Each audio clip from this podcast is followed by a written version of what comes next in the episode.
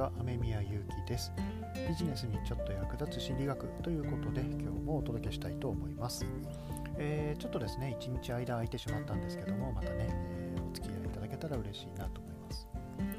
さてちょっとね、えー、考えていただきたいというか、まあ、こんなことがあったというのがあるんですけども。えー、まあ、私はねその、まあ、カウンセラーとしてねいろんな人のお話を伺ったりするんですけどもやっぱりね人との関係っていう悩まれる方って結構いらっしゃるわけなんですがその、ね、人に好意を持ってもらうっていうか人にこうねいい印象を与えるっていう時に、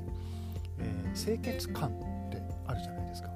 清潔感のある服装清潔感のある身だしなみが大事みたいなねそういう、ね、人間関係においてそういう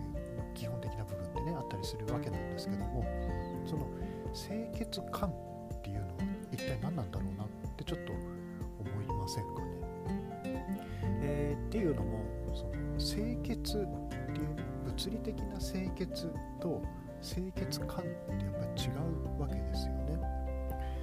例えばあのまあ、ジーパンねありますよね。で、まあ、間違いなく、えー、新品のジーパンだけれどもじゃあ穴が開いてダメージ加工されてるものが清潔感があるかって言ったら、まあ、清潔感ではちょっと違いますよね。物理的に清潔でもね。あるいは、えー、まあ、ワイシャツとかもね仮に、ね、ちゃんと洗濯してきれいにしてあったものなんだけれども干し方が悪いとね、まあ、ヨレヨレってこうシワになったりするのもあるじゃないですか。そういうヨレヨレシワシワっとしたワイシャツ洗濯して干してあったものでも清潔感と感じにくいですよね。っていう風な感じで物理的な清潔っていうのと、えー、心理的な清潔感って違うものだなって思うんですよね。でこれと同じようなことが例えば幸福とかね。こうね客観的に見ればお金があるとかね、大きい家に住んでるとか豊かないわゆる物質的に豊かな生活をしてる、ね、羨ましいなって思うところもある。でも当の本人は全然幸せじゃないみたいな感じでね精神的に満たされてないなんてこともあるわけですよね。これは、えいわゆる幸福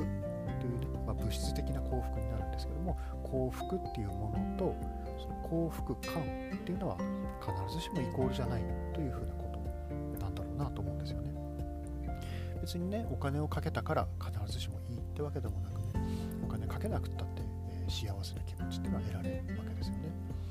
客観的な幸福いかにも幸福だろうなっていうものと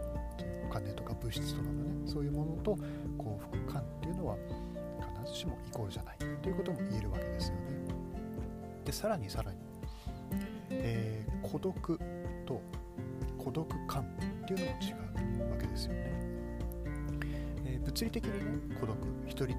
ま、孤立なんてね言ったりもしてるわけですけどその、まあ、孤独と周りに家族がいる周りに友人がいるね、えー、人はいるんだけれども孤独感を感じるってこともよくあるわけなんですよね。で、ま、ちょっとね、えー、ま、重い話にはなりますけどもこういう対人援助のねお仕事をしてると、まあ、思い詰めてね最悪のケースに至ってしまうというようなことも、まあ、なきにしもあらずというものではあるんですけどもその、自ら命を絶ってしまうって方々は孤立感、まあ、孤独感を感じているということなんですよね。あの家族と同居していても孤独感が強ければあの自分は一人だっていう気持ちになって、えー、自ら死を選んでしまうってことがあるわけなんですよね。だから、ね、物理的に人がいるかいないかとかねあの誰か周りにいるかいないかじゃなくてやっぱり孤独感気持ちの問題なんですよねこれっていろんなところで言えますよね。その物理的にどうなのか物質的にどうなのかっていうところだけでねついつい見てしまうことがあるわけなんですけどもやっぱり大事なのはその人がどう考えているかどう感じているかですよね。その人なりの感じ方。だから、まあ、表情は笑顔に見えてても実は、ね、内面ではあのつまらないと思ってるあるいは怒りを感じてるなんていうこともあるわけですよね。からでえー、まあ、そういうふうにねこう見た目だけではわからないものがあるっていうことがまずは大事かなと思います。でそれを踏まえてその人の感じていることその人の気持ちに寄り添うそのそこ。でその人の気持ちに目を向けるってことがやっぱり重要なんだろうなって思うんですよね。どうでしょうかね。こうついついね、え、ね友達の相談とか受けてたりするとパッと見の状況でね、なんだそんなことあってあの、そんな悩み抱えるなんて贅沢な悩みだよみたいなことをね、こうポロッと言ってしまうことってありませんかね。で、なんか、そうだなみたいな感じで相手がちょっと微妙なリアクションをしてしまう。仮に客観的に見れば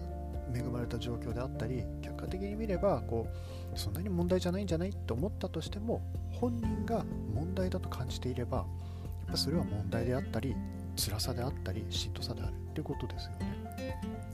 これちなみにあの子どもたちのいじめっていうものの定義もそうなんですよね。あの周りは遊びのつもりでしたって言っても本人がいじめられたって感じてればそれはいじめなんですよ。ね、周りがどうこうじゃなくてその人本人がどう感じているかどういうふうにさてでね、えー、まあ、そういうのを考えるとこうビジネスの現場の中でもねまあ、例えばその職場の中でも人間関係ってありますし職場の外でも当然あるわけですよね。そういう時に客観的に見えるものだけで判断するんじゃなくってやっぱり大事なのはその人がどう思ってるかその人がどう感じているかっていうところをですね。是非、えー、気に留めていただきたいなって思うわけですでね、え、まあそういうところをね大事にするためにどう関わるかっていうのが、まあ、傾聴みたいなねそういうふうな相手のお話をしっかり聞く相手の心に寄り添うようにして、ね、話を聞くっていう風な聞き方があったりしますが、まあ、そういったスキルをね、えー、ぜひ、まあ、練習して意識していただいて、えー、きちんとね相手に寄り添うっていうことをやっていただけたら、えビジネスの面でもうまくいくんじゃないかなと思います。傾聴っていうのを通して信頼関係を築くか傾聴ってものを通して本音が聞き出しやすくなるので、そこにね、適切なサービスを提供できるっていうかねそういうメリットもありますので、ぜひですね、やっぱり、外側から見える部分だけじゃなくて、その人の気持ちに寄り添う、その人の気持ちに焦点を当てるということを意識していただきたいなと思いますいます。で、まあ、あの繰り返しになりますけど、まあ、そのために傾聴っていうね、そういうスキルもあるんだなってことは、ちょっとね、頭の片隅に置いていただけたらいいなと思います。さて、えー、まあ、そんな感じでね、ちょっと長くなってしまったかな。はい。えー、まあ、今回はねこの辺にしたいなと思いますビジネスにちょっと役立つ心理学ということで今日もお届けしましたまたね聞いていただけたら嬉しいですでは雨宮ゆうきでしたバイバーイ